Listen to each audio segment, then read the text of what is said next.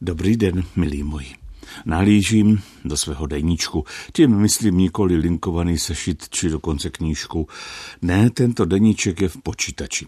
Já nemít tento výkřik techniky, bez které si nedovedou život představit nejenom mladší generace, ale na mnoha jedincích bych mohl demonstrovat, že i zralí mužové a ženy se pouštějí do série dobrodružství prožité z počítači, notebooky, tablety a smartfony.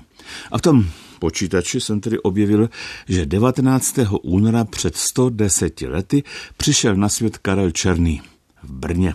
Brzy po úpadku otcovi cukrářské živnosti se rodina přestěhovala do Prahy.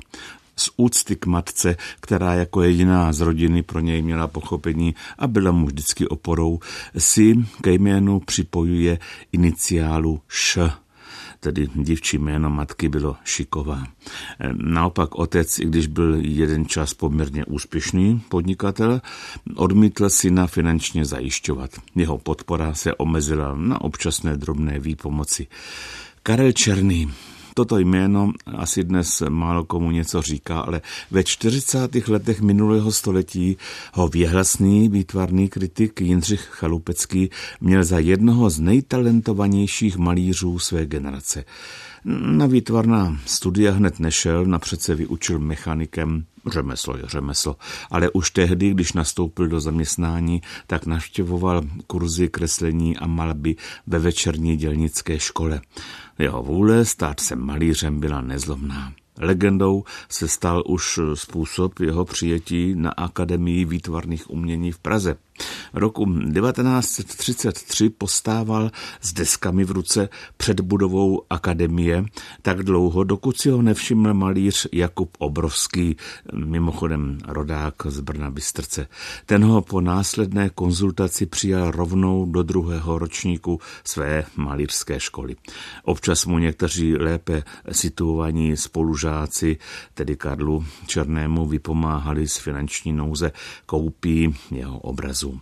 Ve svých začátcích, který mm, byl ovlivněn především melancholí Jana Preislera, objevuje se u něj celoživotní pocit osobního osamění, který měl kořeny v trvalém postižení páteře, to ovlivnilo jeho fyzický vzhled byl hrbatý.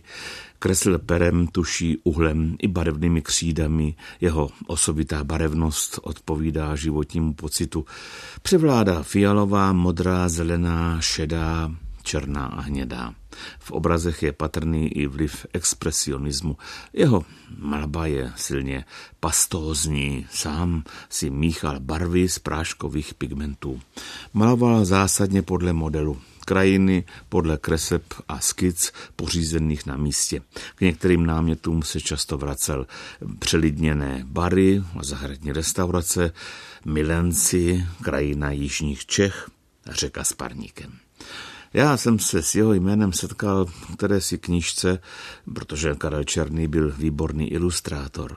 Z jeho obrázků dýchá atmosféra uplynulého času, který se už nikdy nevrátí. Dnes je známější spíš jeho jmenovec Karel Černý, který dostal Oscara za výtvarnou podobu filmu Amadeus. Ale já se teď musím podívat do své knihovny, kterou knížku malíř Karel Černý ilustroval a potěšit se jeho obrázky.